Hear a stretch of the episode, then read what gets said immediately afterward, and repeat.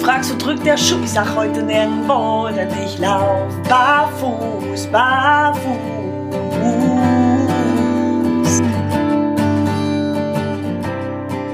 Herzlich willkommen zu einer neuen Folge von Leichtfüßig, dem Podcast über Hightech-Fuß und Barfuß-Schuh.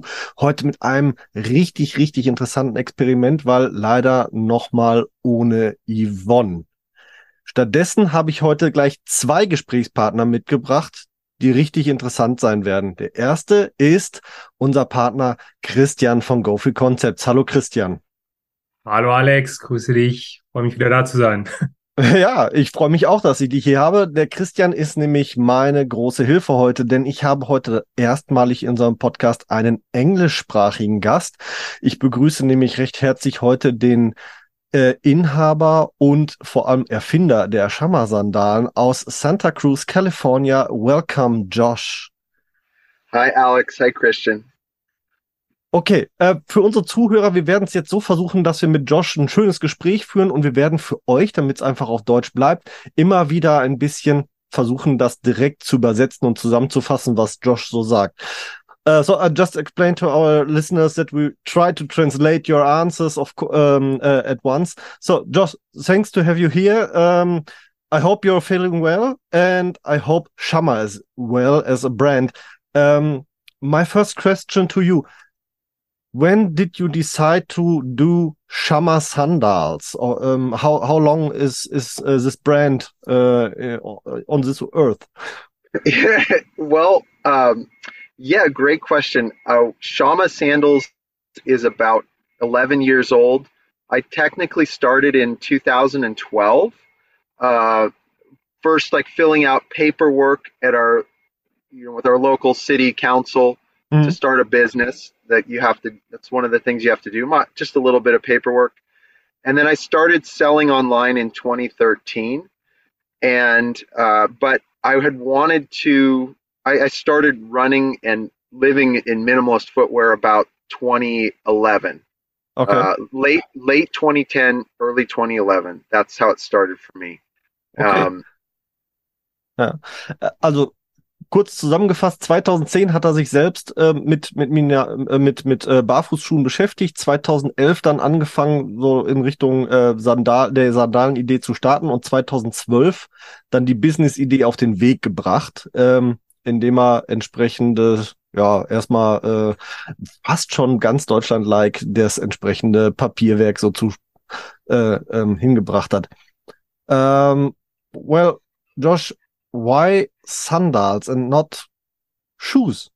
Well, my, my first idea would be uh, to to uh, make shoes instead of sandals. Why sandals? Also warum Sandalen und nicht Schuhe? That is a wonderful question. Um, I read a quote from I, I'm just going to paraphrase it loosely. It's from this book. It's called Tread Lightly.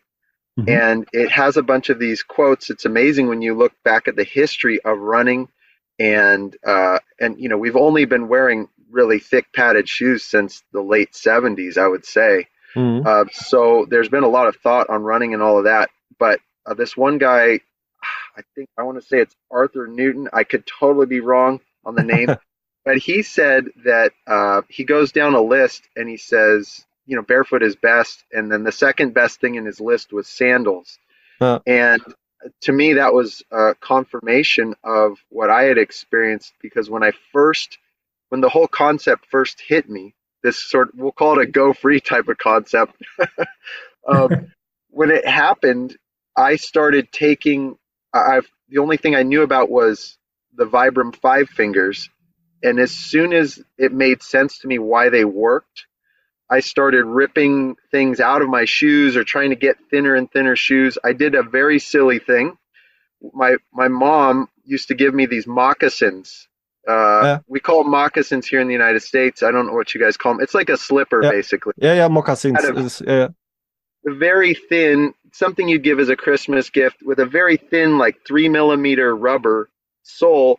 But when you took the insole out, now you were like three millimeters off the ground and uh, we have a, a beautiful i'm here on the coast of, of california mm. and our town has a beautiful cliff with a five mile like run that you do And Yeah. everyone comes out there, they dress nice, they wear their shoes, and you know, they're nice shoes. And I was running in moccasins that I tore the insole out of like a buffoon. And my wife's running near me, and she probably wanted to hide, but um, you know, I the once the concept, once it made sense, all I could think was I got to get these shoes off my feet. I would love to be barefoot. I wasn't. I've never been a great barefooter, Hmm. but I've been. Um, so I'll run a mile here or there completely barefoot, but not extended periods of time. So I've always felt like I needed something. Huh. When I so that was how I started, and then um, I ended up buying a pair. My father-in-law made me some sandals right away Okay. and he worked at the water department. And so at the water department, they they put these big sheets of rubber onto a, a pipe if it bursts, Uh, and they clamp it down. Well, he brought one of them home, and he got some paracord from the store, a hardware store, and then he read, he watched Steve Sashen's. Um, it used to be called Invisible Shoes Uh. back in the day. He watched his description of how to lace it up to your foot. Well, when that happened, uh, I wore them on that same Westcliff, and they were horrible, horrible sandals. okay. They were uncomfortable. They slapped. They were loud. It was off an awful experience. And I went and I bought uh, Vibram Five Fingers, and then um, and this was the winter of 2010, 2011. Mhm. And then I bought. Uh, Merrell came out with the Trail Glove in 2011, Yeah. and I was one of the first people to purchase that phenomenal shoe. And I had my my five fingers, but then the spring came, and I thought, you know what? I need some sandals, and flip flops aren't going to do it anymore.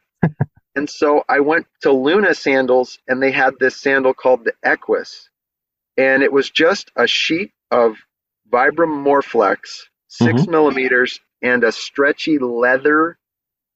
Uh, ela- it was elastic with leather wrapped around it, and you just Mhm. tied it with this silly little bow on your foot. It looked ridiculous. They were wonderful sandals. Okay. I absolutely loved them. And I wore, I started running in them. I go, wow, this is fun. I really enjoy this. And then by the end of the summer, I found myself not using the five fingers anymore, not using the the um, trail. I still was using them, but it was like it felt like a guilty pleasure. Oh man, Mhm. I could have nothing but a little strap on my feet while I'm running in the woods. I used to go into the mountains near Santa Cruz, and I thought, this isn't. Should I really be out here in my sandals? Is this okay? You know, it's like the police are going to come get me. No, you got to have shoes on. So um, by the end of the summer, um, it was almost a full year of doing this minimalist thing, and I just I had worn those sandals probably like 400 miles of running. Wore them all Oh. around town, and I had so much joy wearing them. Um, and I just was like, oh, sandals are they're it. You know, sandals are the way to go. Yeah. Go ahead. I'm sorry. that was a Uh, just answer. just want to uh, because it's getting too long for all uh, Yes. non English speaking list. I, I try to to uh, um, get the essences of of uh, Yes. what you've told by. okay, äh, Christian, du hilfst mir bestimmt ein bisschen. Also, ähm, ich, ich habe gerade gesehen, dass du Notizen gemacht hast. he, he, he wrote down what you were, were, talking about, and uh, I think he, he can uh, better explain what you were talking about because Ich arbe arbeite an Joshs Biografie schon, weißt du? Josh, I'm, wo- I'm working at your biography. I know. I know. nice. so, So you're you're just gonna say it later, right? Or you, Uh, I, I, or we- now? it's better uh, we try to do it at once because Go for it. um, I, I hope we don't kill the flow, um, but uh, it's getting a little bit tricky to do it afterwards. Uh, go for uh, it. I'll. I can get the story back whenever we need to. So That don't worry. is very good. But, uh, well, it's your own story. It's uh, always easy to come back to your own story, of course. Ähm, okay, Christian, ähm, zurück. Also Ja. er, er hat angefangen, ähm, versucht, sich Minimalschuhe selber zu bauen, ne, aus Mokassins. Das finde ich auch schon spannend. Ja, Ähm, es gab eine, eine Menge Inspiration. Ich glaube, es stand ein Buch am Anfang, Thread Lightly hat er gesagt. Ähm, Ja, dann kam so tatsächlich wie seine. bei dir da Born to Run im Hintergrund, ne? So- Ja, wobei das wahrscheinlich noch ein bisschen vorher sogar war, das Thread Lightly, könnte ich mir vorstellen. Ja. Und dann kam Ja. seine Mutter, genau, eben mit diesen Moccasins. Äh, Ja. äh, Da ging es einfach schon mal äh, möglichst nah einfach an den Boden zu kommen, würde ich sagen. Also drei Ja. Millimeter, äh, davon war die. Rede, das ist dann wirklich dünn. Ja. Ähm, aber Moccasins waren nicht so das Gelbe vom Ei zum äh, für das Running dann. Es ging wohl ganz gut, aber er hat äh, war dann irgendwie auf die Sandale gekommen, die auch in dem Buch schon genannt war. Ja. Ähm, und dann ähm, war es sein Schwiegervater, hat er ja gesagt, gell? Genau, der ähm, eben für die lokale Wasserversorgung offenbar gearbeitet hat und da viel mit irgendwie auch Rubber Sheets, also irgendwie Gummisheets äh, Ja. zu tun hatte. Und Genau. dann haben die beiden sich gedacht, dann kann man doch das Gummi bestimmt auch benutzen, um eine Sohle draus zu machen. Haben Quasi ein bisschen Schnur besorgt und äh, dann hat er sich quasi Do-it-yourself-Sandale, ja. ja, von der Wasser, von der lokalen Wasserversorgung, die lokale Ja. Wasserversorgungssandale, die hat er sich unter die Füße gebunden Waterpipe Sandals.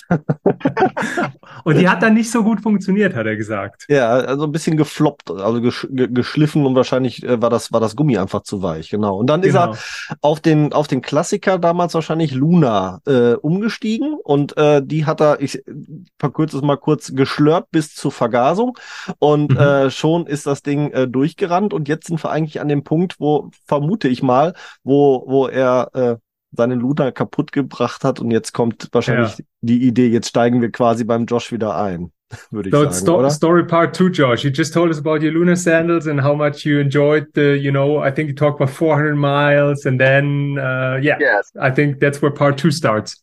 wonderful. I just want to say it's amazing watching you guys. I know I could do the same thing with a friend in English. It's just so amazing to see language, how fast it is, Ja. and to hear you guys communicate. It's just it's it's so cool. I'm really enjoying that. Well, uh, before we started, Josh told us he can talk a bit German. Maybe you want to go ahead with it. I wish. I really wish. Um, but, No, you uh, don't. you, you guys have a, a wonderful language, and it's really cool to see it happening right in front of me. It's really neat. Um, I learned. I think the barefoot means barefoot, right? Ah, Did I right. figure that one out? Very Oh, good. there you go. four words. I got four. Um, so, yeah. So at that point, um, I had just had so much fun, and I realized that, you know, I wanted to have the sandals, and this is going to be silly. That's mostly what my life is, is silliness. But I, I decided like, well, these were really expensive in my mind because I spent 65 American dollars, you know, back in 2011 Yeah. um, and it was just a sheet of material and this strap. I like, well, can I go find this sheet? Can I find this strap? I can make a lot more because I just wanted to be able to replace them as I ran in them. Yeah. And and then I, you know, was just kind of it was a fun time. I think Bedrock was starting out Yeah. and Earth Runners and just a lot of these different companies and just seeing some of the progression and I was toying around with webbing and things like that and figuring out how I could do it myself, but not to start a business. And then I just decided, you know what, I need to give this a shot. Mhm. It's like there's almost like two two halves to my my life. There's the whole minimalist health aspect. And then at some point in everyone's life, I really think this is a good thing for most people is to start a business, find a way to provide for your family. I'd rather I always would rather work with someone than than for them.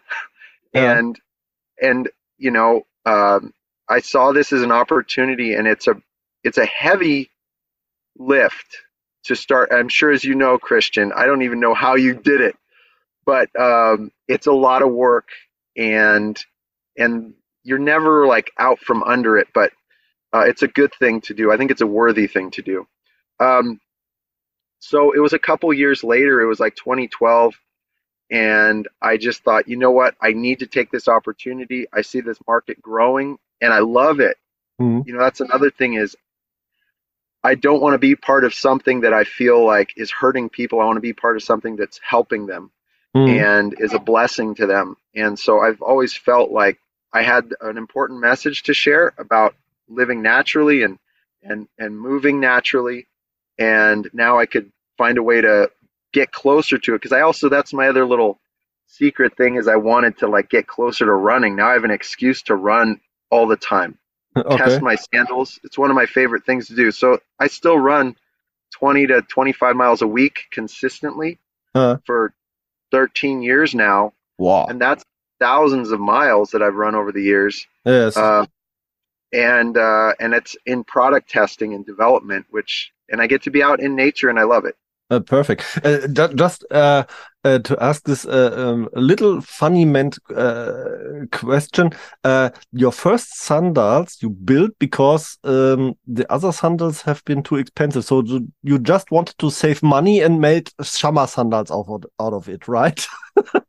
I it wasn't Shamma sandals then; it was just make Josh some sandals. uh, yeah, but but it was a, the Was starting. the start. Äh, Ja. ist, äh, cool. Ähm, also äh, Part 2 war äh, Luna Sandalen. Hat er, hat er sich durchgerannt sozusagen. Jetzt ähm, wollte er nicht äh, richtig viel Geld ausgeben und hat gedacht, das kriege ich vielleicht auch selber hin und hat dann mal einfach angefangen zu basteln. Und äh, ähm, das auch noch zu einem Zeitpunkt, wo sowieso viele andere Marken auch aufpoppten. Wir haben gerade Bedrock gehört, wir haben Earthrunners gehört. Und ähm, da hat er eine, eine Chance gesehen, so habe ich es äh, verstanden, ähm, äh, für sich etwas aufzubauen, wo, wo er nicht nur Spaß dran hat, sondern wo er auch seine Familie mit versorgen kann. Also einfach mal, ich sage jetzt mal, den, den, den Schuss ins Blaue gewagt und ähm, eine, eine Firma gegründet und äh, genießt jeden Tag. Genau, was, was mir auch noch aufgefallen ist, ist, dass äh, in Joshs, ich sag jetzt mal Founding Story, weil jeder Founder hat ja auch seine, seine Story so und es ist immer die Frage, wo kommst du her, was, äh, wie ist das alles passiert? Ähm, und es kommt ja sehr oft bei uns äh, oder bei unserem Thema auch die Story mit, ja, ich war verletzt und ich konnte mich kaum noch bewegen und ich ähm, hatte dann, musste mir was einfallen lassen. Das war bei Josh jetzt eigentlich nicht so. Also, sondern es war eher so aus der Freude an der Bewegung, aus der Freude am Laufen, aus der Freude an der Sandale, Ja. ähm, hat er das für sich selber entwickelt und dann eigentlich auch äh, Ja. ist die ist die Firma entstanden und das finde ich eigentlich auch mal ganz gut, weil also Ja. es muss ja nicht immer erst alles kaputt sein, bevor jemand äh, auf eine gute Idee kommt, sondern es Genau. ist eigentlich äh, und ich kenne das auch selber ein bisschen, weil bei uns ist natürlich auch mal die Frage, wie bist du denn äh, damals gestartet mit GoFree und so, es war eigentlich so Ja. ähnlich. Ich ich, Ja. ich sag dann auch mal, hä, ich kann jetzt leider nicht oder zum Glück nicht äh, mit der mit der normalen Story kommen, dass irgendwas kaputt war, sondern eigentlich war alles gut Ja. gern gelaufen, habe mich gern eben in dieser Footwear bewegt und, und, und daraus ist das eigentlich alles entstanden. Und es war jetzt mal interessant zu hören, äh, dass es bei Josh eigentlich genauso war. Und geil finde ich tatsächlich Hobby zum Beruf gemacht, ne? Hobbymäßig Genau. gelaufen, jetzt beruf, läuft er beruflich mehrere tausend Meilen, weil er sagte 25 Meilen pro Woche über 30 Jahre und das, dafür wird er auch noch bezahlt sozusagen. Das ist ja schon mal Ja. eine geile Geschichte. Absolut. Okay. Sorry. Okay, so far. Um, so um, you you made your first sandal. uh, How did you make your first sandals? You you you uh, and the first sandals you sold. How made you uh, did you do that? Okay, the first ones, let's see, the first ones I made, I started explore exploring webbing early on, uh, like nylon webbing, Uh, um, as a replacement for the leather strap. Um, but you know, one of the problems with nylon webbing is that it doesn't have any internal rigidity. It doesn't stay up on its own Uh. and you have to have a certain shape of foot really if if all you have is tension the, the lacing system's just not going to stay up there and webbing doesn't always shape very well so um, i'm just trying to think i think for me like a big deal okay this is a better story for you Mm. i've got stories so the thing on that that sandal when i was uh, the Equus that I would wear. I loved them. And basically, what I started doing was I found other soling materials that I wanted to try. Vibram had different soling materials, and I'd buy a sheet here and there, and I found them online that where I could buy them, and I would cut Mhm. them out, just just copying what I had on that sole. Mm. And I remember one time I bought this eight millimeter Vibram Newflex. It's a very good soling material, and I put those Equus laces onto that. You know, just toying around with stuff. But the the way that that one worked is you would just cut the end of the strap and you pull it through the toe plug hole and you tie a knot. Uh, and then you just hope that when you're walking around somewhere, it didn't come undone because it'll Ah, wear yeah. off. And they said it would wear out at like uh, a hundred miles was kind of the idea, but they would wear out for me every thirty. Uh. One time I was at our county fair, so I'm. It's kind of I don't know what you guys have uh, there, like a you know how you have like a winter festival that kind of thing. Yeah. Well, we have like in the fall we have a county fair where people show livestock, you know, their cows and sheep and all that, and there's some rides for the kids. I'm walking around, and my sandal. All of a sudden, I have a flat tire. My sandal is flopping off of my foot, Ah, and I have to just take the strap and use my teeth. And who knows what I walked through? And I'm tearing it. I had to rip it open so that I could feed it back through and tie a new knot. So The- one uh, of the su- such kind of story was my first time being barefoot in a bigger city because my my first sandals I, I was I, I, bought uh, just had a lacing system going through the sole and it, it uh, ripped off and I had nothing to to repair. And so I was walking uh, on a on a festival Kieler Woche in in Kiel uh, a big festival uh, many thousands peoples and I was walking around uh, three and a half hours barefoot because my sandals that was one of the beginnings stories of my barefoot living. But you weren't you weren't deterred, were you? You just kept going. yeah, yeah. I It just made- just took the second sandal off and uh, put it in in the, in uh, the back of my wife and uh, let's go ahead. well, it's funny. So it's neat. That's a great question you had though about like how it started. And the reason I bring up that little point there was Yeah. Big piece of development before I started selling them. Some of the first sandals really they had we I figured out how to melt down. You know, we just like basically take our toe plugs and it's the webbing and we just heat it up and then we Mhm. squeeze it into a mold. But until we had that, it was like you know, we're just tying, you're just tying leather or a strap or something. So that was kind of the first piece. But what I wanted to say is once we, I figured that out, Hmm. Basically what I've been doing with the sandals for 11 years is, and Christian knows this, I've just kind of been improving one section after another, going through the sandal and finding place. Okay, after my my little internet problems, we uh, restart. You were talking about 11 years ago. You started with uh, the invention of your lacing system. And yes, and I, do you want to recap Christian at this point and I can pick it up from there? Ja, yes, great idea. Okay, also ich hatte gerade Mhm. einen kleinen Internetaussetzer, deswegen ihr habt es natürlich mit, nicht mitgekriegt, weil wir es geschnitten haben. Bis dahin hat der Josh uns aber natürlich schon ein bisschen was erzählt. Und äh, weil ich jetzt gerade mich komplett um euren Router gekümmert habe, Christian, hast du es gerade noch auf dem Schirm? ich habe gerade Ja, genau. ich glaube, wir, ich glaube, wir waren jetzt so an, an, an dem Punkt, wo es tatsächlich ein bisschen ins äh, Detail ging. Also Ja. es ging jetzt darum, ähm, ja, an welchen Punkten des, des, des Bandsystems eigentlich äh, Josh dann begonnen hat nachzudenken und Ja. äh, ja, wie er eigentlich Punkt für Punkt, Punkt auch. Äh, die einzelnen wichtigen Teile. Eigentlich ist ja ein sehr simples Produkt, gell? Wir reden Ja. über eine Huarachi-Sandale, ist eigentlich Ja. tatsächlich ein Stück Gummi oder was auch immer und eine Ja. Schnur, die ich mir an den Fuß binde. Genau. Und trotzdem kann man auch in so einem simplen Produkt so viele Dinge äh, falsch oder richtig machen, die dann auch zu einem völlig anderen Ergebnis am Fuß und mit jedem einzelnen Schritt im Grunde genommen fühlen, äh, Mhm. führen. Nämlich entweder fühle ich mich sehr wohl mit jedem einzelnen Schritt Ja. oder eben ich fühle mich einfach überhaupt nicht wohl mit jedem einzelnen Schritt. Und, und, Genau. und Josh äh, kann uns nochmal erklären, welche Punkte er da nach und nach sozusagen Ja. abgearbeitet hat, vielleicht Ja. auch in der Zukunft noch abarbeiten möchte, Ja. ähm, um einfach, ich sag mal, die perfekte Huarachi-Sandale zu bauen. Josh, ähm, Moment, als- Moment, äh, weil eins haben wir nicht, weil das war noch eine interessante Story. Die hatte er ja noch dazu erzählt, dass er Ja. seine Lunas quasi repariert hat, mehr oder weniger, mit, mit dieser Nylonschnur, die Ja. er erstmal nur un unterm, äh, äh, unterm, unterm der Sandale verknotet hat. Und dann sind Genau. ihm, äh, als er unterwegs war mit seinen Kindern auf so einem Herbstmarkt, sind die ihm kaputt gegangen und dann musste er die aufwendig knoten. Und das war für ihn auch der Punkt, wo er überlegt hat, Ja. irgendwas muss ich ändern, damit das hält. Und ich Ja. hatte dann, weil ich es kurz auf Englisch erzählt hatte, meine Story erzählt, dass ich auf der Kieler Woche unterwegs war. Mir sind die Sandalen kaputt gegangen. Ich habe dann einfach die Sandalen in die Ecke geschmissen, statt sie zu reparieren und bin dann einfach barfuß weitergegangen. So startet Ja. bei mir bei so ein bisschen das Barfußleben. Bei Josh hat es dazu geführt, dass er angefangen hat, über seine Sandalen nachzudenken. So, und jetzt darfst Ja. du natürlich gerne deine Frage stellen. Genau. So Josh, uh, we just uh, recapped uh, quickly, Okay. like after the after the uh, you know internet downtime.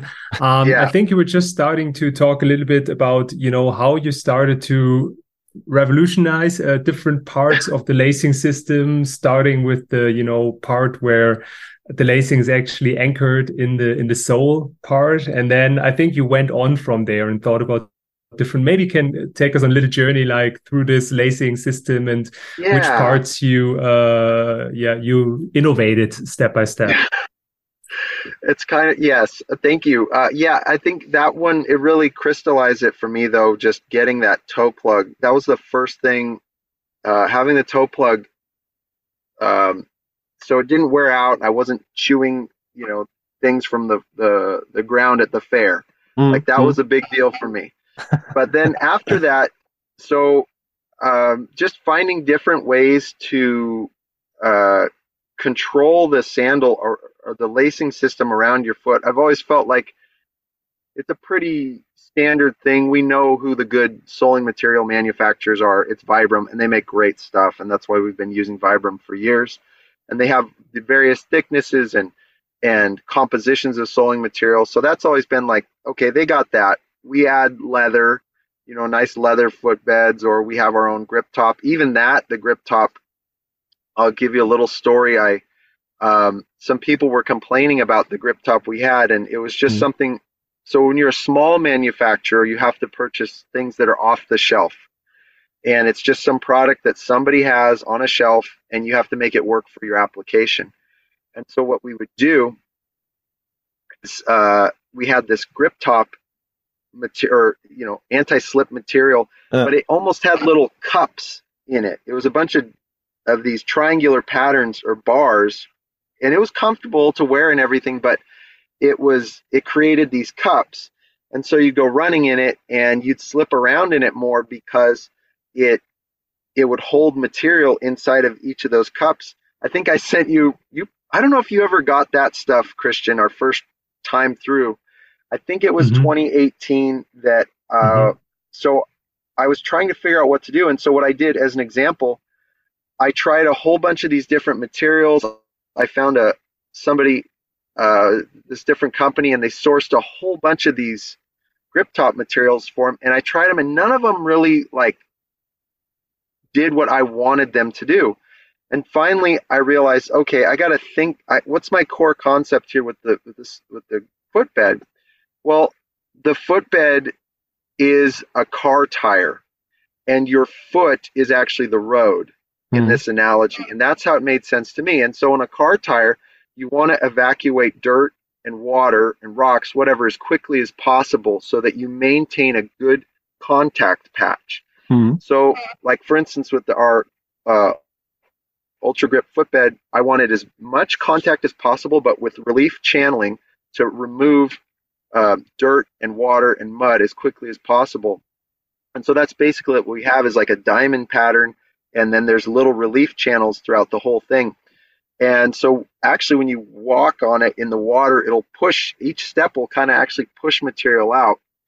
There was another thing too, and it's one of these little details that is important to me. But leather actually absorbs foot sweat. Mhm. When you wear leather in dry conditions, I think it's the best material on the planet for your foot. It's it's skin. It's basically skin to skin, and it can absorb sweat, and it's got a a pretty good amount that it can it can take in. The rubber can't. But what we did is we went through and I worked. We found this place that will micro perforate our material so that our our grip top footbed will actually has little relief um, or holes in it so that it can absorb some sweat, kind of like what you might see on a golf club on the handle of a golf club or something like that. So it's an extra step. It costs me more money every time, and but it's I think those kind of little details are important, and that was just like, how can I take this footbed and make it better? Um, and in each situation, I heard this interview when I was a kid. Uh, I'm a weird. I was a weird kid, I guess. but I was watching this show called 2020, and Phil Knight, the owner of Nike, was being interviewed, and this was in the late 80s, and they said, "Well," Okay. he goes, "Well, aren't you going to run out of things you can do to the shoe?" And he goes, "No, you'll never run out of things you can do. There's always things you can do to improve it."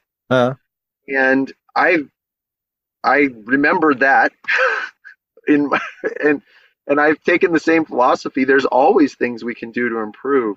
Yeah. Um, there's there's uh, there was these these mountain climbers. They're actually German guys, and they came to the United States to Yosemite, and there's Yeah. this big rock there. It's called El Capitan, and they heard about this this like it's a speed run for for you go up El Capitan as fast as you can, and they they said in this in this documentary they said that just sounded stupid to us.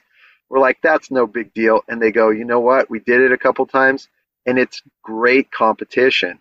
It's wonderful competition, and these guys like crushed records and all that.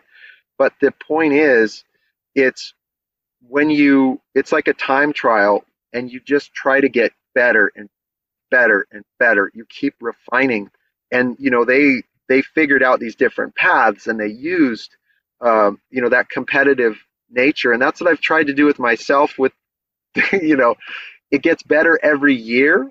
We have more resources and and um, and more uh, facilities to approach the problem of the shoe, but uh, that's kind of what we do, or what I how I like to think of it.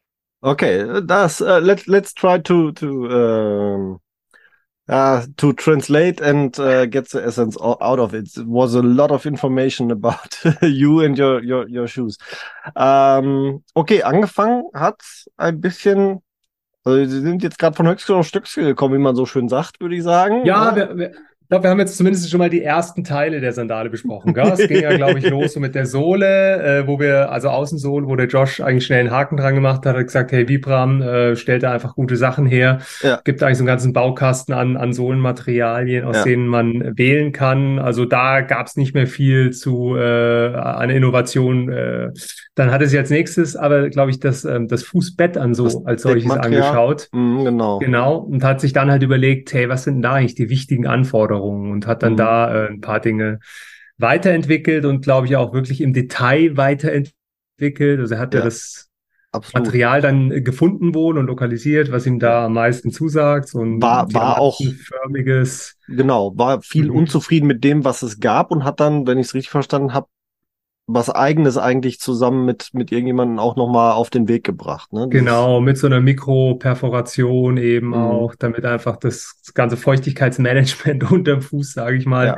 auch funktioniert. Ja. Ähm, genau, also so alles in allem beschreibt er, glaube ich, seinen Ansatz insgesamt. Ich würde es jetzt mal, er hat von den two Germans who climbed the, you know, El Capitan. Äh. I think, äh, äh, also wir können eigentlich sagen, so ein bisschen der Huberburm äh, Ja. Approach to sandal making. yeah. so also Josh, these guys are called the Huber, the Huberbuam. So also they're very, very, uh, you know, They're very well-known popular. climbers, very popular climbers, and Cool. we're proud we're proud they're so well known uh, over there in California as well. But Yeah. of course they are. So uh, we just said it's the it's their approach, the Huberbuam approach to sandal making. That Yeah. that's Yeah. part of your philosophy, probably, Ich fand- probably, right? Fand übrigens total spannend die Umkehr des Prinzips Pr äh, Profil Straße. Also er, er- Mhm. er macht ja eigentlich die Umkehr auf Profil Fuß. Äh, Ja. Also sprich, äh, dass er dafür sorgen will, dass eben Wasser und Schmutz zwischen Fuß und Sandale möglichst schnell abgeschwemmt wird, so dass er da diesen diesen Hybrid aus einem einem, einem Profilsystem Ja. und äh, einem einem Komfort äh, ähm, äh, machen möchte. Ja, Und äh, ja, er hat noch mal, ist noch mal kurz drauf eingegangen auf das Thema Leder, dass er, dass er Leder zwar persönlich sehr, sehr gut findet, ist es aber eben halt auch Schwierigkeit mit sich bringt, insbesondere wenn es dann um Feuchtigkeit geht, weil Leder Ja. eigentlich sehr in dem Sinne atmungsaktiv ist, weil es den Fußschweiß komplett wegsaugt, weil es, weil es eben Haut auf Haut ist, ist es auch sehr verträglich und dergleichen. Aber Mhm. dass es eben halt auch einige Probleme mit sich bringt. Das hat er auch noch mal so ein bisschen erklärt und, und dargestellt. ja, Ja, und das Fußbett ist halt einfach ein extrem wichtiger Faktor äh, bei der, bei der Sandale Absolut. insgesamt. Ich meine, die Außensohle natürlich, aber da, wie gesagt, da gibt's gute Lösungen. Also Josh hat dieses Jahr zum Beispiel ja von Shama die, die E-Bags, die ihr auch schon getestet habt, eingeführt. Mhm. Äh, da hast du dann einfach von Vibram dieses Mega Grip, was natürlich auch gerade auf, auf Stein, auf nassem Stein, auf Fels und so weiter extrem gut funktioniert. Also ja. das ist eigentlich schon gelöst. Ja. Aber dieses Thema Fuß auf Sandale, weißt du, also das mhm. ist eigentlich immer schwierig und, und das ja. möglichst gut hinzubekommen, das, das hilft halt extrem weiter. Uh, okay, ja. Uh, Josh has uh, everything okay? Well, I'm just giving a phone to somebody who accidentally left it in my truck. Sorry.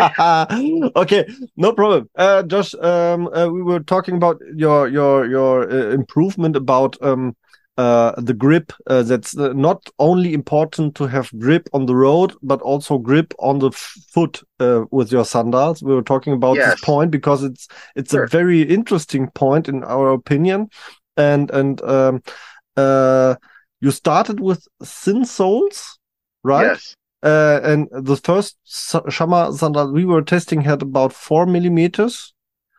The, the, the Chargers, Chargers oh. and Warriors, Warriors, uh, Warriors have a five millimeter new five. and Chargers are a uh, six millimeter more flex. Ah, and the, okay. the Warrior is so thin because five millimeters of that, or two millimeters of that red, so it's very flexible and it, you know, yeah. there's Okay, that, that, there. That have been the first sandals we were testing uh, from you, and uh, now the last one have uh, um, nine millimeters in total. The Ibex, I think, nine. Uh, that would be the Maximus. No, mm -hmm. we had the the Ibex uh, last time. But that has e that is even more. even more. more. Ibex okay. is Ibex is 13 millimeters total stack height. Uh, I, okay, uh, uh, eight millimeters sole plus a profile, uh, right?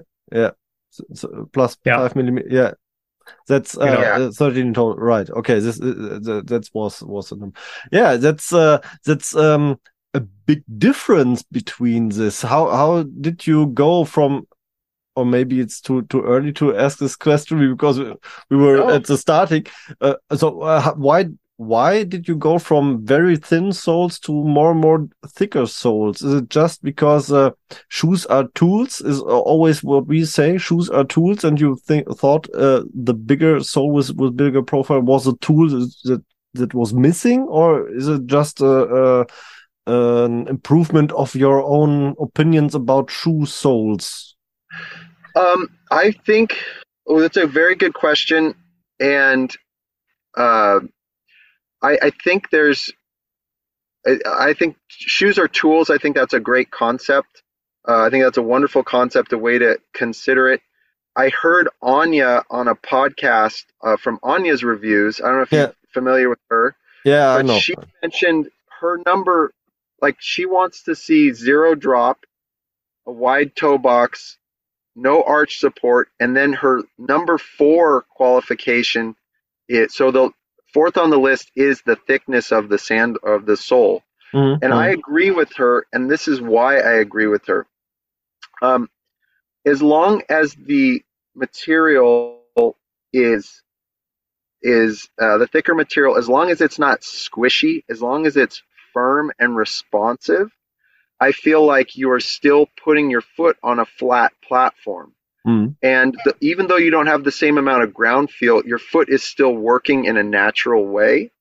Um, and I'll give you an example. So most of the time, I will probably gravitate towards a thinner sandal, um, maybe like the thicker end of what I like to wear on a regular basis.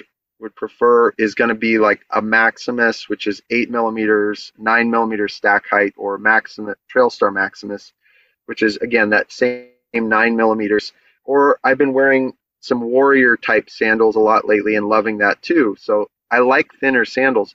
But when I go backpacking uh, here in the Sierra Nevadas, here in California, and if you have a 40 pound pack on your back, yeah, you do not, and and there's like a rock here and a rock here, and your foot has to like undulate in between those with all that extra weight.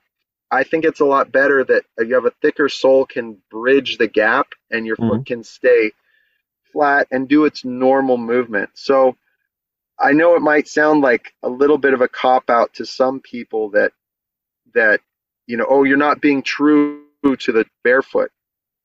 um, philosophy, but I actually think that it's probably the least important qualification. We use Vibram soling material in particular uh, because if you were to compare, so that Vibram Morflex, you were asking about the Ibex, Hmm. and it is there is a midsole which is six millimeters of Morflex. If we were to purchase another brand, I guarantee you it would be a lot squishier Yeah. it wouldn't have that same resiliency and i wouldn't like it i don't think the customers would like it as much either Yeah. and so because it's resilient um, uh, you mentioned adidas or you call them adidas right? Yeah. uh, we chunk through it we call it adidas here but um, the, i had some uh, football soccer football cleats and they had in their description this was really good and this was be right around when i was first getting into minimalist footwear it said um, firm ground. And so that concept of finding firm ground is critical so even if you're if, if you have a very thin soling material you find the firm ground by the ground itself or Yeah. if it's thicker you still find firm ground with our sandals because we're using a, uh, midsoles that are firm. So Mhm. I think the firmness is critical to that, if that Ja. makes sense. Ähm, ja, also ich habe so ein bisschen die Frage gestellt ähm, äh, über das Sohlenmaterial. Also wir haben äh, hier als erstes sehr dünne Sandalen ähm, getestet. Das waren ja auch die ersten, die er tatsächlich so auf den Markt gebracht hat. Mittlerweile bei den E-Bikes sind wir in der Spitze bei 13 Millimetern, so das dickste, was Schammer anbietet. Und dann habe ich ihn gefragt, ob das, ob das jetzt eine, eine Abkehr von der Philosophie ist oder ob das einfach auch unserer so ein bisschen in, in die Kerbe unserer Leitlinie Schuhe sind Werkzeug äh, ähm, geht. Und ähm, äh, ob er der Meinung war, dass es einfach gebraucht wurde, dass dieses, dass, dass es dickere Sohlen brauchte für bestimmte Aktivitäten. Und ähm, dann hat er, hat er eigentlich auch äh, ähm, ja, klargestellt, dass es ihm also auf keinen Fall davon geht, von der von dem ähm, Minim, von dem Minimalismus wegzukommen, sondern tatsächlich es eher in die Richtung geht, äh, ähm, für das richtige, für die richtigen ähm, Aktivitäten, den, die richtigen Sandalen dann halt da zu haben. Er hat ein Beispiel genannt beim beim ähm, Wandern mit mit 40 Kilo Gewicht auf dem auf dem Rücken, äh, dann nur vier fünf Millimeter Sohle unterm Fuß ist einfach ein bisschen zu wenig. Und dann musste was Dickeres her, um das Ganze so ein bisschen auszugleichen. Und ihm kam es dabei nur an, dass das Material dabei trotz alledem noch so beschaffen ist, dass der Fuß natürlich arbeiten kann, auch wenn die Sohle ein bisschen dicker ist. Ich hoffe, ich habe das so richtig zusammengefasst, Christian. Hast du super zusammengefasst. Also ich glaube, der zentrale Punkt, der hat ja auch äh, andere, äh, ich glaube, die Anja zitiert, ähm, ähm, die das ja ähnlich sieht. Und ich denke, viele Leute sehen das so, wir sehen es bei, bei, bei Go Free eigentlich genauso, dass Ja. im Grunde genommen so die Dicke der Sohle wirklich das unwichtigste Merkmal äh, beim Thema Barfuß ist. Ja, ich es gibt noch nicht mal es gibt auf, auf Rang 4 gesetzt, wie Anja. Genau. Er hatte ja also gesagt, es gibt, äh, es gibt verschiedene. Merkmale. Äh, Mhm. Flach stehen ist sicherlich eines der ersten, weißt du, dass dein Fuß grundsätzlich Platz hat, äh, gerade im Vorfuß, dass er Ja. auf der auf dieser Form, auf der Basis entsprechend funktionieren kann wie ein Fuß eigentlich. Also darum Ja, genau. geht's ja. Ja. Aber woraus diese Plattform, auf der dein Fuß funktioniert wie ein Fuß besteht, ob das Ja. einfach nur Erde ist oder Wiese oder eine dünne Sohle oder eine dicke Sohle, ist jetzt Mhm. eigentlich nicht so wirklich entscheidend. Wichtig Das ist, dass stimmt. dein Fuß die Arbeit auf dieser Plattform machen kann. Genau. Und die Plattform an sich äh, folgt dann eher wieder so einem funktionalen Gedanken, äh, ja. Ähm, hängt viel damit zusammen, auf welchem Untergrund du vielleicht insgesamt unterwegs bist. Ja. Du auf einer weichen Wiese ständig läufst, brauchst du entweder gar nichts oder vielleicht was sehr Dünnes. Äh, wenn du mit Gepäck läufst oder auf sehr hartem Untergrund äh, oder beim. Hiking unterwegs bist, brauchst du eher was Dickes. Wenn du viel bei Nässe unterwegs bist, brauchst du was, was einen extrem guten Grip hat. Kommt Ja. die Ibex ins Spiel zum Beispiel. Ähm, und, und, und das sind so diese Gedanken, wo bin ich denn unterwegs, was brauche ich denn vermutlich funktional, was dann über die Sohlenbeschaffenheit Ja. entscheidet. Ähm, Genau. Aber die hat eigentlich jetzt nichts damit zu tun, dicke, Sa dicke Sohle, schlechtes Barfußgefühl, äh, dünne Ja. Sohle, super Barfuß. Ja. Also ich hätte tatsächlich auch statt, statt an vier zu setzen, ist an fünf gesetzt. An vier wäre für mich eher das Thema Flexibilität und, und Ja. natürliche Be Bewegungsreichweite. Ja. Um, okay, uh, I, I- told uh, Christian, um, uh, Anya uh, said uh, point number four is, is a thickness of the soul. I would say it's point five. Uh, point Okay. f- point point four would be um, the possibility for for the movement, uh, the flexibility of the sole, uh, uh, how how thick it might be, as long as it is flexible enough to to um, uh, help the foot use his own flexibility. It's okay. So that's four is flexibility, and five is the thickness of the sole for me. I'm happy to revise my uh, answer. I like I like your answer. I think that's good. okay. Um, we go. Uh, we went uh, from from uh, the starting to the, the, nowadays. What what about the sole? Uh, interesting is about the lacing system. You you already uh, told us uh, you were were uh, working uh, at first with with nylon, and uh, then you started to invent the lacing system. du hast mit dem, also ich wollte wissen sein sein ähm, Schnürsystem. Er hat mit Nylon gestartet zum Testen und wie es da weiterging. so when when your first tries with nylon was not so good, what was the next step? Well, um, there were um, uh, there were a lot of there were a lot of little steps along the way. Uh. Um, by the time Christian started selling our product, I mean, we I called that our our fourth generation lacing system, mm. uh, where we had what we had is um, um, gosh, I'm trying to. Th- long time ago. yeah, we well we had our we had our first proprietary buckle, uh. um, a buckle we had designed from the ground up to to fit our the webbing. Mm. Before that, we were using uh, something that was off the shelf, and it was a, a sternum strap adjuster. So on a backpack, you you have that little piece in the middle where you can draw the the two parts together so it's like a three quarter by three quarter sternum strap adjuster, which we wanted to sit on the top of the foot.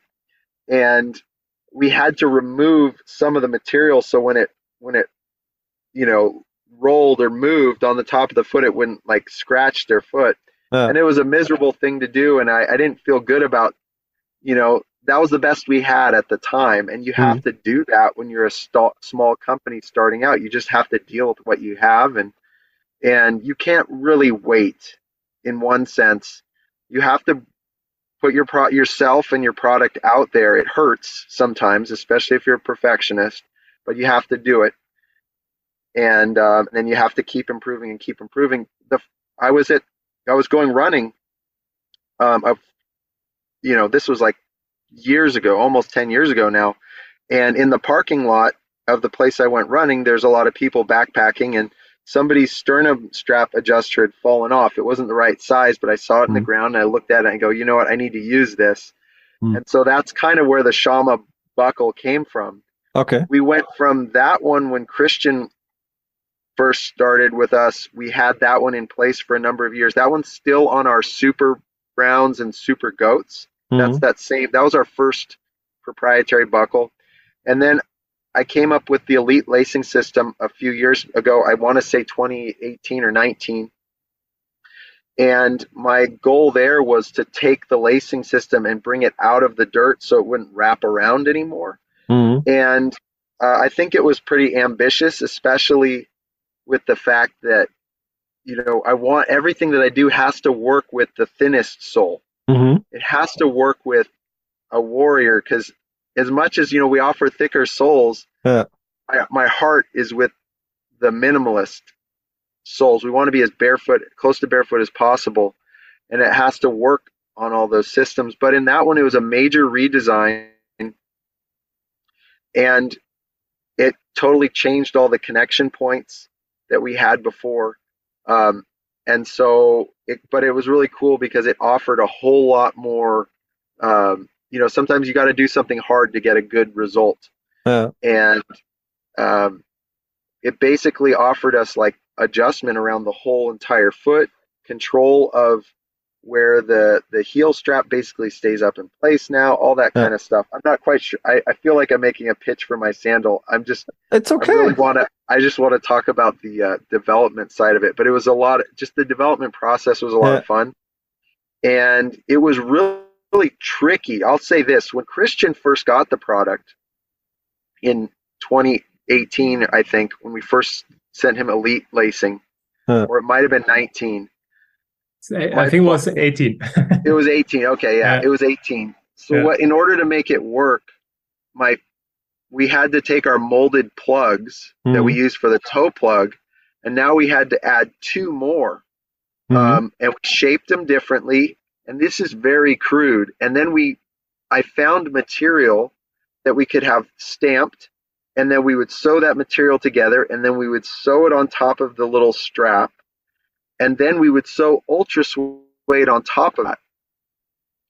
And this was very time consuming. And to give you an, uh, an idea of this, we went from I could send my old fourth generation lacing system to a contractor and he would sew it for about five dollars mm. and then a set. And then the new one they wanted like ten dollars. It like doubled the cost.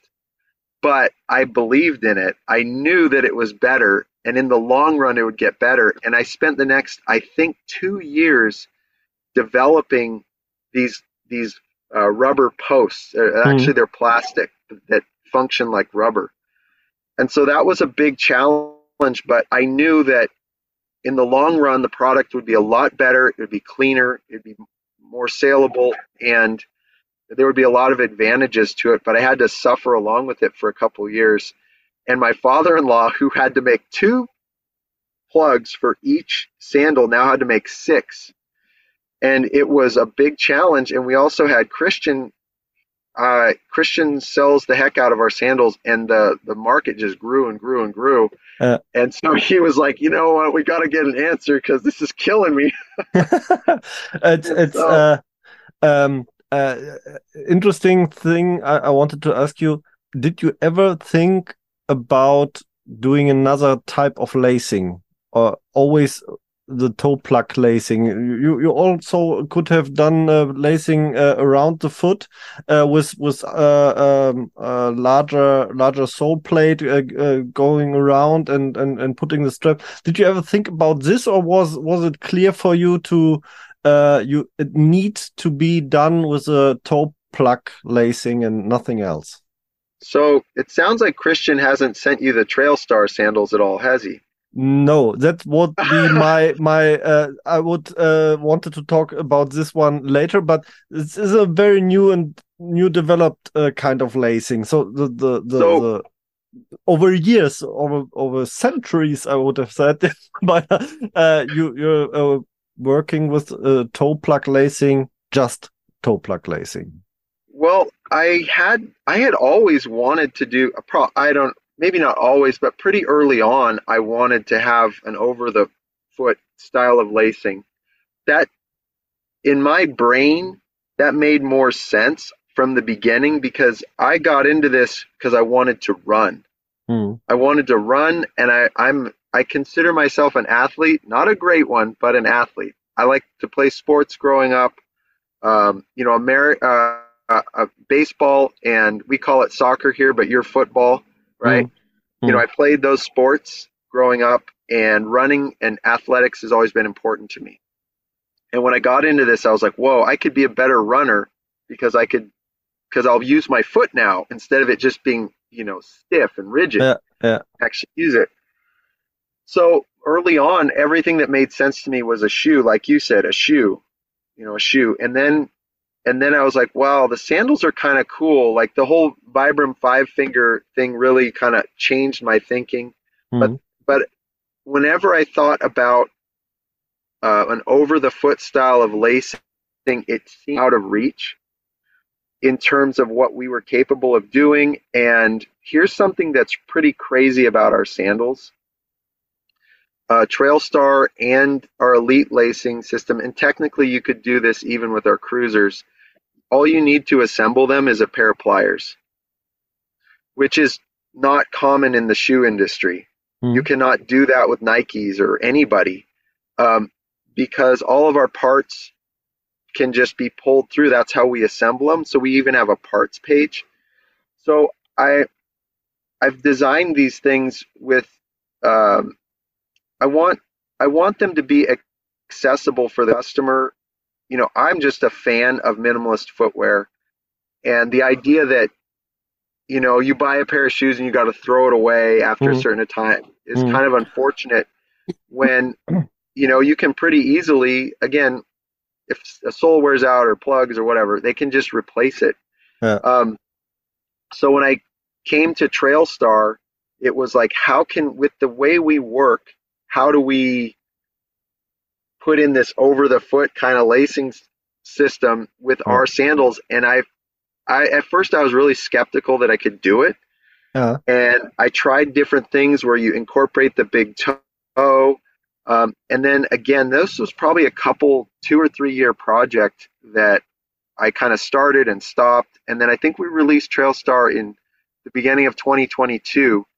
But I actually began in earnest to really solve it and figure it out in right as the pandemic was starting in, in 2020, just like Okay. a month before it started. I really, uh, you know, started pushing that one. And there were a few really big improvements. Like our lacing system on the elite side had gotten so good, I think, Yeah. that I was able to use parts. I think good companies do this. You know, don't reinvent things that you don't have to. So, like our insole post, which is on the elite lacing system, it looks kind of like a Y. I used Mm. that for an outsole post Mm. and I used it for an insole post and I reconfigured it and just used those base parts. Yeah. And then the big thing there was to figure out how to lo- how to keep the forefoot strap in the front section. Um, and so, anyways, that was a big deal. Um, and then we even with that, we have a really big innovation in our forefoot strap, Yeah. which Uh, is that. Bef- Oh, sorry. Go ahead.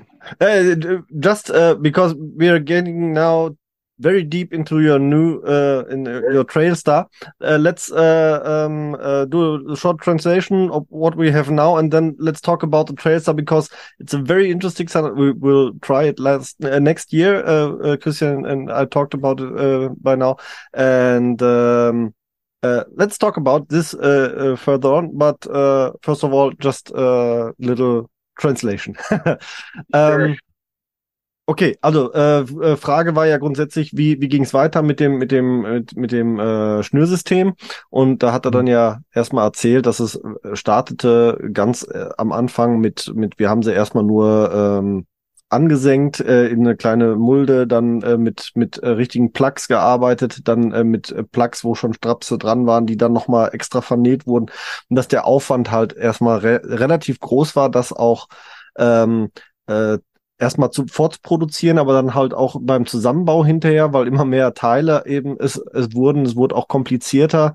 Ähm, und dann eben halt äh, relativ schnell das Elite-System einfach auch kam, um, um ähm, ja auch das ja, das, das äh, Tragen komfortabler zu machen, das, das Verschnüren, das äh, äh, Einstellen und alles.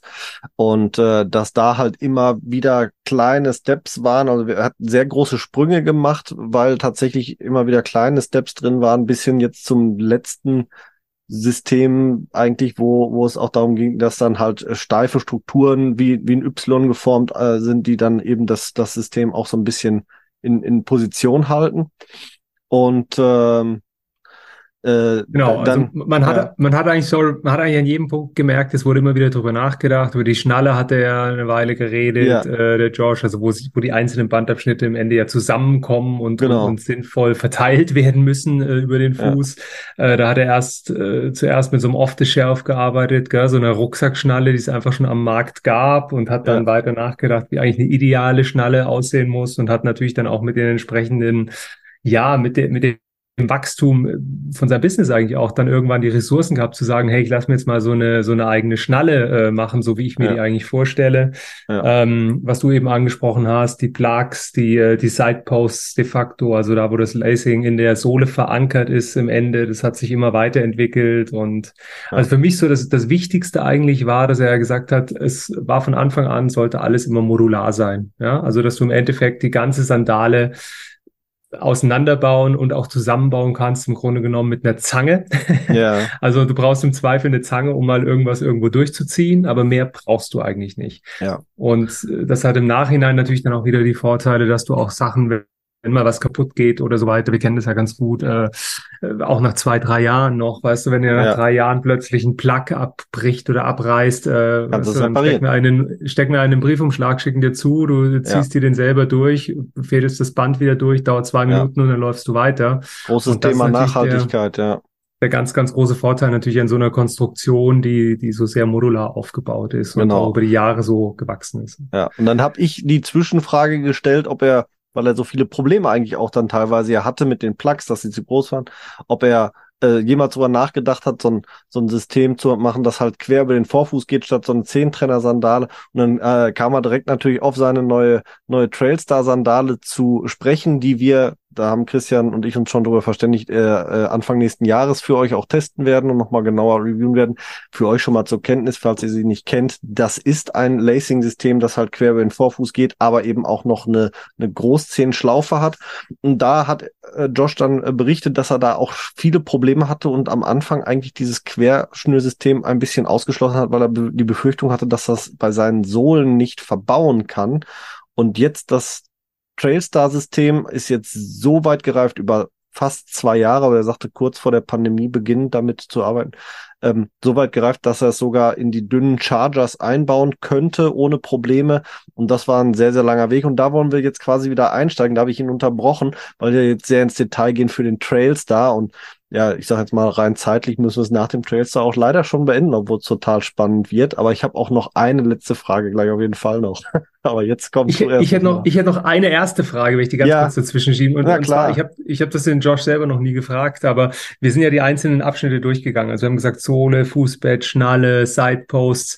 Was ich bei Shammer am Anfang, als ich sie auch selber kennengelernt habe vor ein paar Jahren, 2016, 17, habe ich sie das erstmal in der Hand gehabt ähm, und habe mir dann gedacht, hey, äh, oder noch nicht mal in der Hand gehabt, sondern habe sie zuerst gesehen und habe das mit diesem Klettverschluss gesehen. Gell? Ja, Geiles Ding. Und habe ja. mir dann gedacht, hä, so war die Idee nicht immer, dass, dass die Sandalen so simpel wie möglich gemacht werden. Das bedeutet doch eigentlich, du hast ein Band und das, weißt du, das ziehst du unendlich ja, ja, durch und verschiebst es vielleicht ein bisschen und das ist die Beauty of the, of the product sozusagen. Und jetzt kommt der Typ mit Klettverschluss, das ist doch ein bisschen weird, oder? Für ist mich das Geilste nicht, überhaupt ist Klettverschluss nicht eigentlich Kacke und, ja. und, und irgendwie, und dann war es halt wirklich so. Und dann hatte ich sie in der Hand und am Fuß und dann habe ich gedacht, wie geil ist Klettverschluss, weißt du? Und ich habe heute noch, wenn ich mich, wenn ich mich dabei erwische und sage, ja, an den Sandalen ist Klettverschluss, dann denke ich immer so, nee, das klingt nicht sexy, das klingt irgendwie auch nicht gut.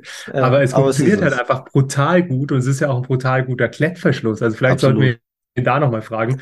Um, Josh, sorry, um, we already discussed it because I think it's an interesting question about the Velcro on your sandals. I just said, you okay. know, because I've been in touch with Huarachis for a long time um, and this type of sandals. Um, and I always, for me, really, I always thought it has to be as simple as possible, which means basically you have yeah. one lace, lace that, that goes through the sandal and sole and everything, you know, in once, and you can adjust a little bit here and a little bit there. But, you know, then this guy comes along with with a Velcro, and and the Velcro is not very sexy. I mean, it's like uh, you know, why would you use a Velcro if you can just have the, this beauty of one lace?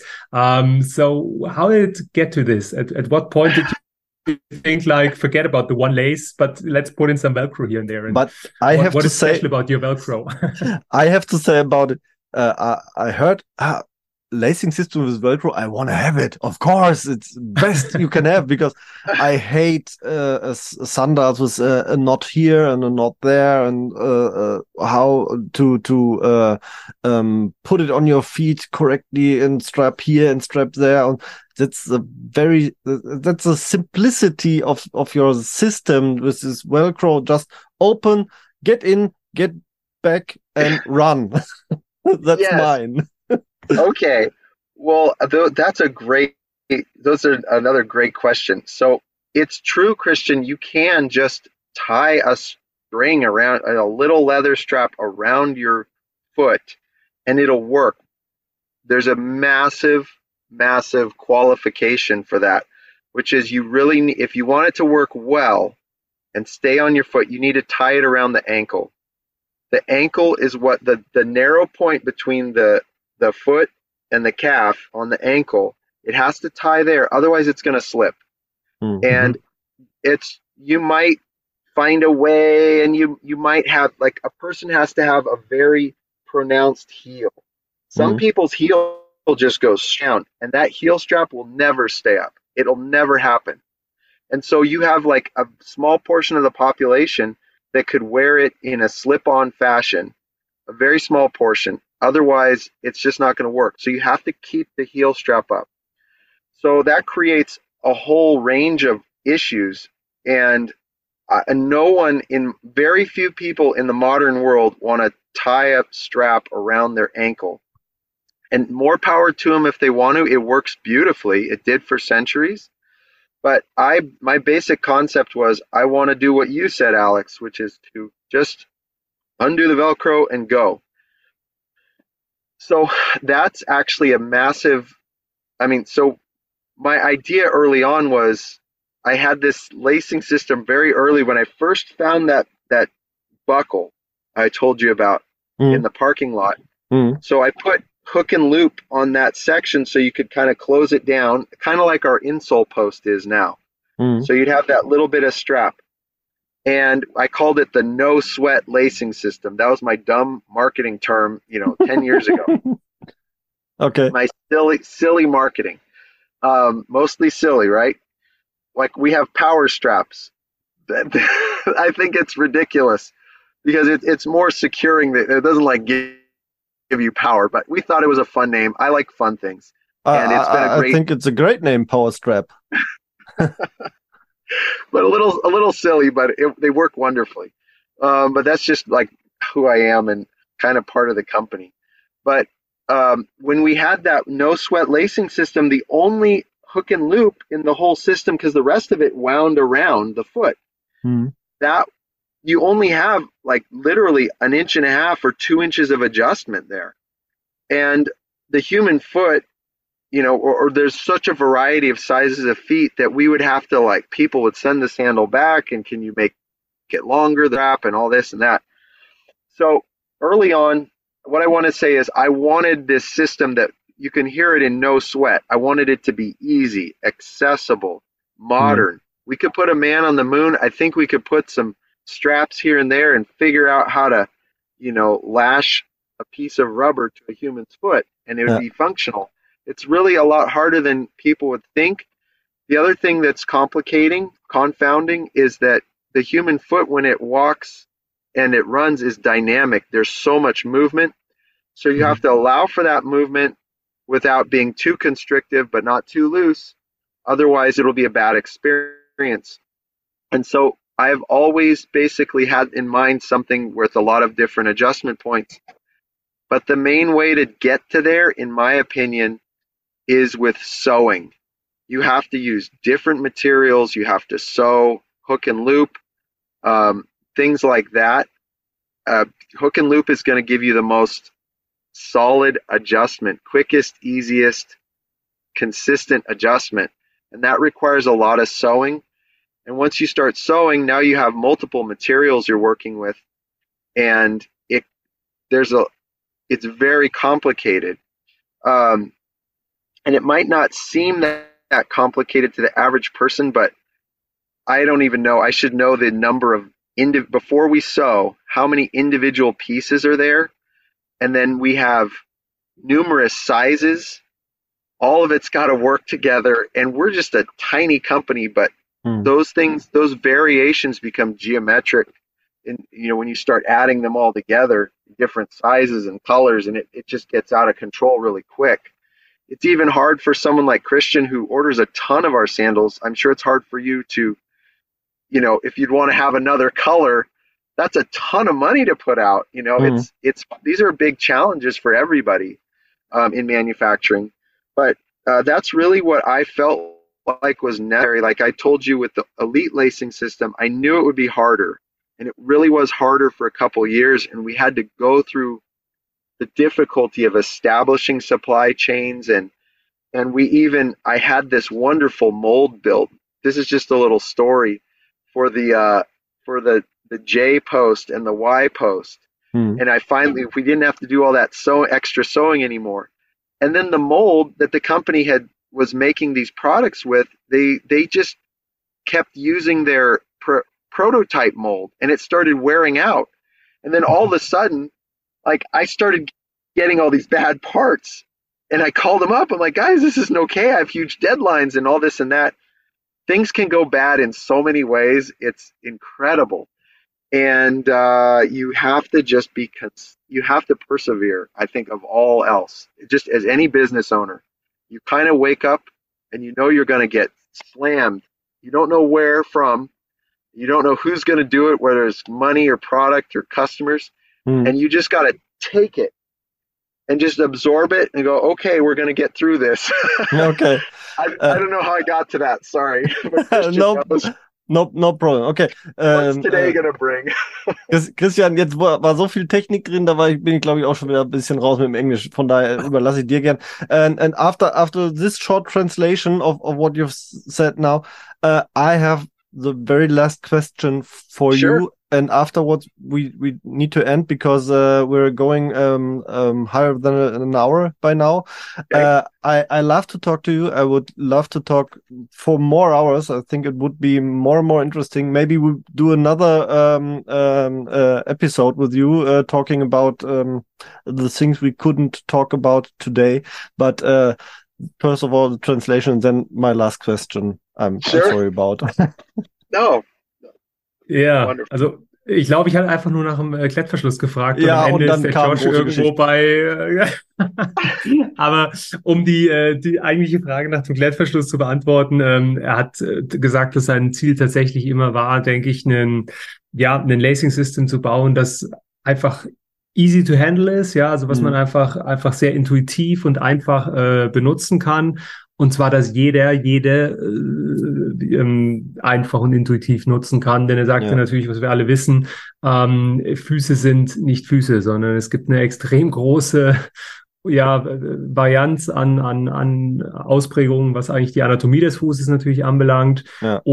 Und ähm, insbesondere auf so einem Produkt wie einer Sandale ist es eben extrem wichtig, dass du auch die richtige Balance findest ähm, zwischen Halt der Sandale am Fuß, aber eben auch äh, dem Fuß die Freiheit zu lassen, sich im Grunde genommen immer noch zu Ja. bewegen und auch auf der Sandale entsprechend zu bewegen. Hm. Und deswegen ähm, ist er am Ende eben bei dieser Lösung mit dem, mit dem äh, Velcro, also mit dem, mit dem Klettverschluss gelandet. Und äh, das hat er dann auch erzählt, äh, das ist der weitere Grund, äh, dass die Sandale eben auch aus am Ende doch so vielen Teilen besteht. Es sind eben nicht nur irgendwie zwei oder drei Teile, sondern es sind eine Menge Teile. Hm. Ähm, die, und es finden dann viele Näharbeiten auch statt. Also die Teile sind immer wieder, müssen natürlich miteinander verbunden werden, in der Regel durch, äh, durch Näharbeiten ähm, um eben auch das genau wieder sicherzustellen, nämlich dass der Fuß auf der Sandale sich nicht irgendwie eingesperrt, äh, festgekettet fühlt, sondern Ja. dass er sich frei fühlt im Grunde auf der Sandale und die Sandale eigentlich dann ein Tool ist, um eben möglichst frei und, und trotzdem geschützt eben unterwegs zu Ja. sein, barfuß. Also diese schnelle und einfache Anpassbarkeit, er hat ja auch erzählt, gab diesen Zwischenschritt, wo er erstmal noch mal doch so einen durchgezogenen äh, äh, Loop hatte, der dann tatsächlich einfach nur noch gezogen wurde und dann eigentlich auch der Klettverschluss dann schon fast wieder der der das das der letzte Schritt darin war, um es eben halt noch komfortabler zu machen, weil man muss ja auch so sehen, der Fuß auch von einem selber verändert sich ja auch nach Tageszeit, nach, nach Temperatur und sonst irgendwas. Das Genau. heißt, dieses immer wieder Nachstellen ist natürlich schön und wenn es dann Ja. umso einfacher ist, weil es eben mit Klett eben leicht ein, einfach äh, verstellt werden kann, macht es dann natürlich leicht. Ja, und dann äh, fing die Geschichte an, wo es dann langsam vom Klettverschluss weg. das war dann, äh, da, da konnte ich irgendwann auch nicht mehr folgen so richtig, muss ich zugeben. Da fehlte mir jetzt so ein bisschen, da ging es dann eher so in die Details der Problematik der der Produktion, dass eben auch ihm dann tatsächlich ähm, Klar. wenn ich es richtig verstanden habe, es waren, waren halt Innovationen, die er gesetzt hat, die es auch schwer gemacht haben, erstmal zu verkaufen, die es auch schwer gemacht haben, teilweise seine, seine Lieferanten vernünftig bei der Stange zu halten, auch qualitativ vernünftig bei der Stange zu halten. Und das waren so die Probleme, die er gerade nochmal so, so ein bisschen, äh, auf die Genau, er dann. also was- was wir eingangs gesagt haben, eigentlich ist super simples Produkt. Gell? Am Ja. Ende kommt es aber doch extrem auf das Detail an und eben auch auf die Qualitätskontrolle, sage ich jetzt mal im Detail, gerade wenn du auch denke ich mal, Zulieferer hast und oftmals bedeutet Zulieferer dann einfach nur, weiß nicht, kleines Plastikteil. Mhm. Wenn der Typ vielleicht die, weißt du, die falsche Form oder, oder das falsche Plastik, also ich weiß ja nicht, ich kenne mich Mhm. mit Plastik jetzt auch nicht so gut aus, Ja. ähm, oder Kunststoff, sage ich mal. Ähm, wahrscheinlich, wenn du dann ein bisschen die falsche Mischung benutzt und dann ist es vielleicht flexibler, als es sein sollte oder es bricht, was auch immer. Also du musst einfach auf jedes Detail achten und da du nicht jedes Detail selber in der Hand hast äh, am Ende Mhm. des Tages. Also ich denke, Schama probiert möglichst viel Inhouse zu machen. Es wird ja auch Inhouse genäht und so weiter. Ja. Also es passiert viel Inhouse, aber an gewissen Stellen brauchst du eben trotzdem Zulieferer und da kann eben so schnell irgendwas mal aus dem Ruder laufen, ähm, dass du dann wieder unter Druck kommst. Also das, das hat er so ein bisschen versucht zu schildern. Okay, so as I said, sadly the last question for today, Josh. Be- I, I would have liked to talk to, with you about the Trailstar uh, uh, deeply and and and about uh, ah whatever about business in details. We we were talking about uh, some other stuff uh, during my internet breakdown, and I, I would have liked to do another episode just about what we were talking about there. But my last question is um, my first sandals from Shamma were 2020, uh, 2019 um, Warriors, and Uh-huh. they're now looking like uh, a U. oh, Uh, okay. It's a problem. I heard a lot of people that they have this problem. Uh, is it still a problem with with the actual uh, sandals, and it's it's just a problem with the thin sole sandals with a with a, uh five Looking like a? U. Uh, uh, we Is can. is the whole soul like? Let's It's see. I, is the soul just doing this? no uh, from going from like left that? from left to right. Left to right. Yes, like this, it's it's it's it's bending in the Going like middle, that? the other way around. I, I, just Like a that? second. I, I will. Yes, like that. That, ju- that just that just means you don't wear them enough, Alex. Huh? Just- Yeah. you, you don't wear them enough. You have to you Ah, have to use them. You have to stand on Ah, top well, of them. Otherwise, they start to roll up. ah, okay. That's that's a maybe Yeah, my I- problem because I have so much sandals I, I wear in in different. Uh, uh, I have no problem at the at the uh, Super Brown. I have no problem at the Ibex. I have no problem uh, just with the Warrior. It's getting going up. If you, well, I have some warriors to give it a little context. Uh, whenever I've tested warriors, again, when I was testing these plugs, Yeah. I was having to put, I was trying to get the plug to wear out for me when I just strict running. Mm. I wanted it to run for like 500 plus miles and it Uh. and it still be there, and it was.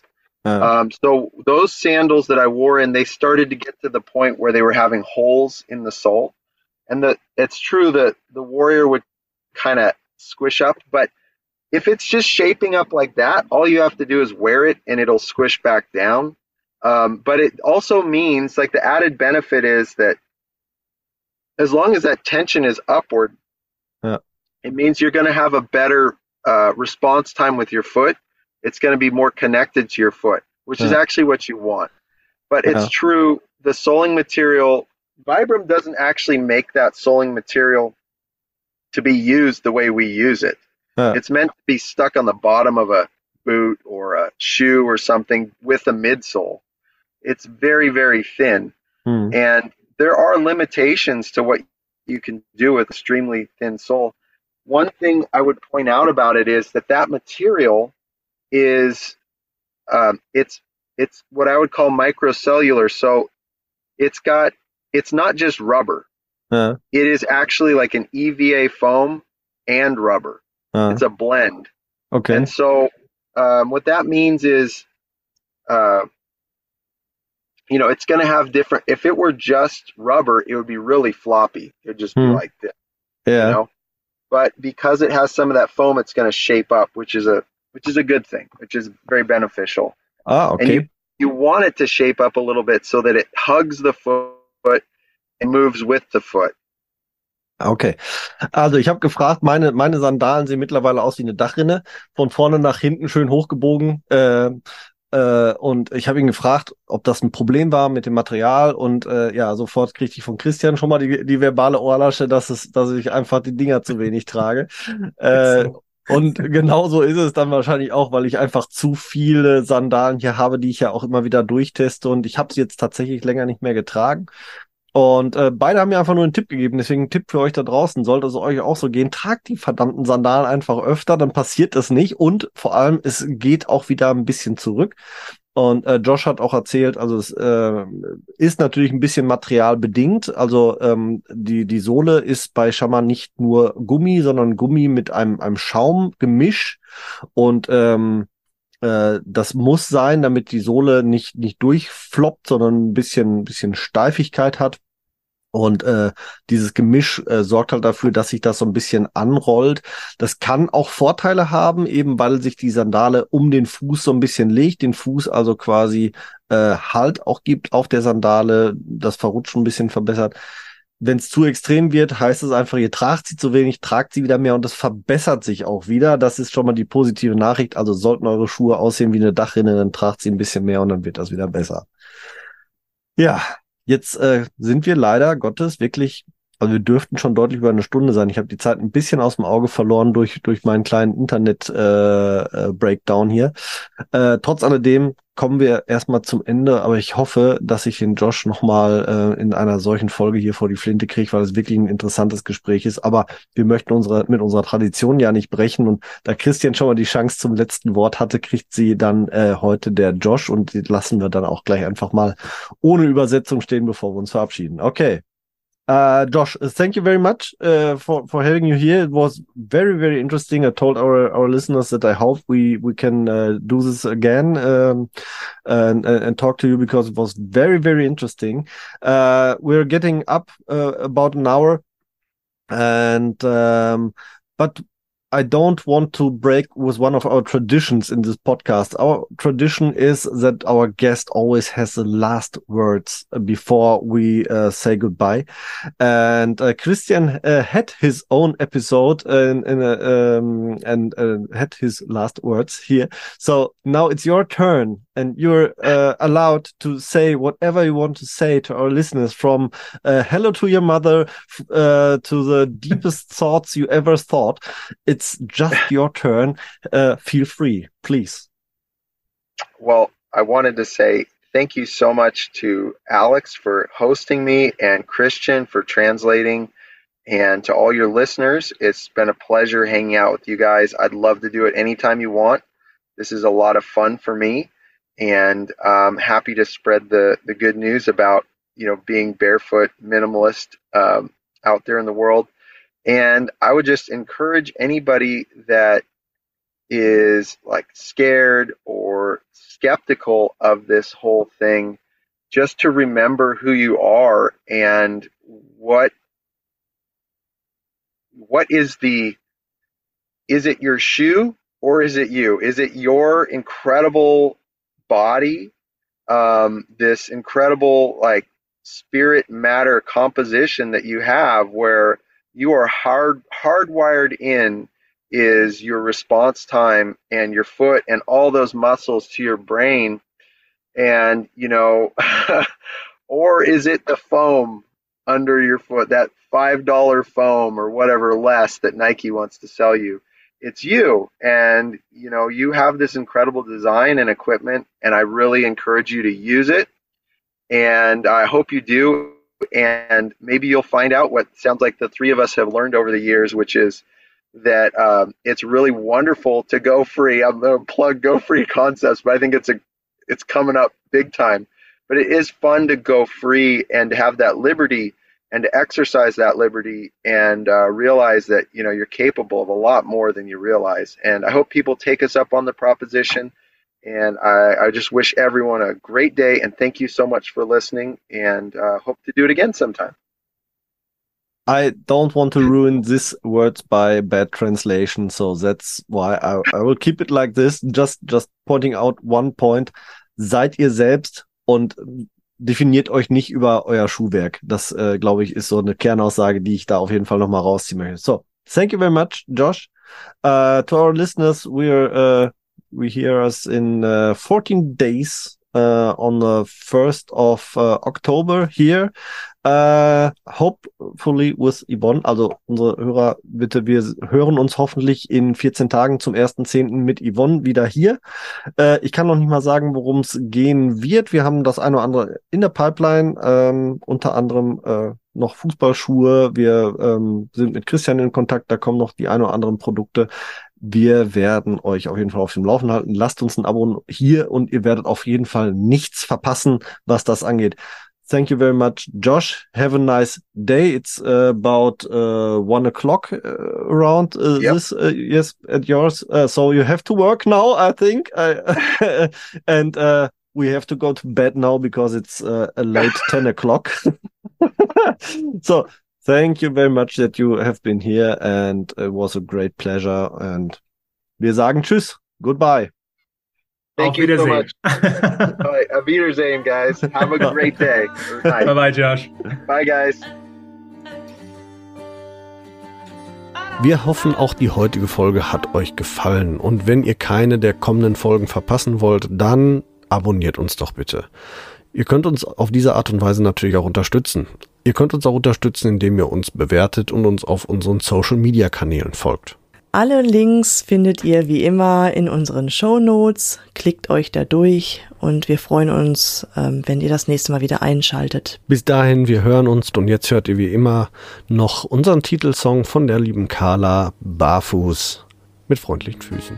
Wir hören uns. Macht's gut. Ciao.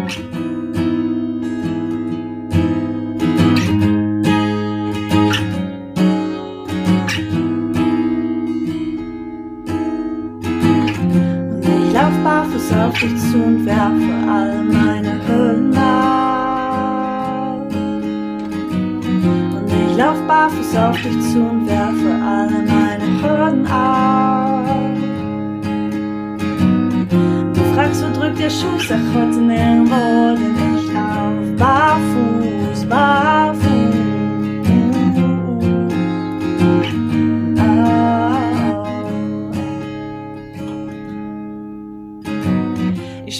Gras unter meinen Füßen, das Gras auf meiner Haut. Ich lauf den Berg, ich lauf ihn hoch hinauf, die Schuhe aus, ich hab die Zeile weggebrochen. Fühl mich frei, ich fühl mich gut, fühl mich neu geboren. Ich atme ein, ich atme aus, bin frei, ich schrei, ich lauf, hör hinauf, lass alles raus. Ich fühl mich gut, nichts kneift mir, alles passt.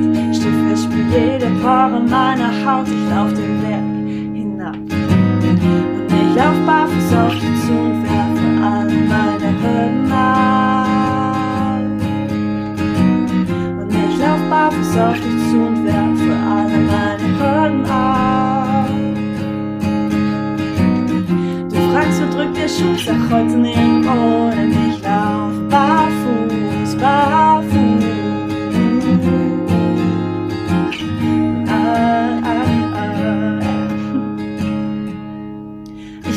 Kontrollfreak, find's immer schwer loszulassen. Und wirklich, ich hab echt lange gebraucht, ich will mich ihm eher verpassen. Meine Abdruckstellen, guck wie schnell sie doch verblassen. Und wir zwei, wir sind Honigkuchenpferde, die um die Wette lachen. Ich seh dein Lächeln bis hierher. Ich bin hier, ich bin mehr, ich fühl mich gut, nichts kneift mir, alles passt. Schiffe, spür jede Pore meiner Haut, ich lauf den Berg hinab. Und ich lauf barfuß auf dich zu und werfe alle meine Hürden ab. Und ich lauf barfuß auf dich zu und werfe alle meine Hürden ab. Du fragst, wo drückt der Schuh, sag heute nirgendwo, denn ich lauf barfuß, barfuß.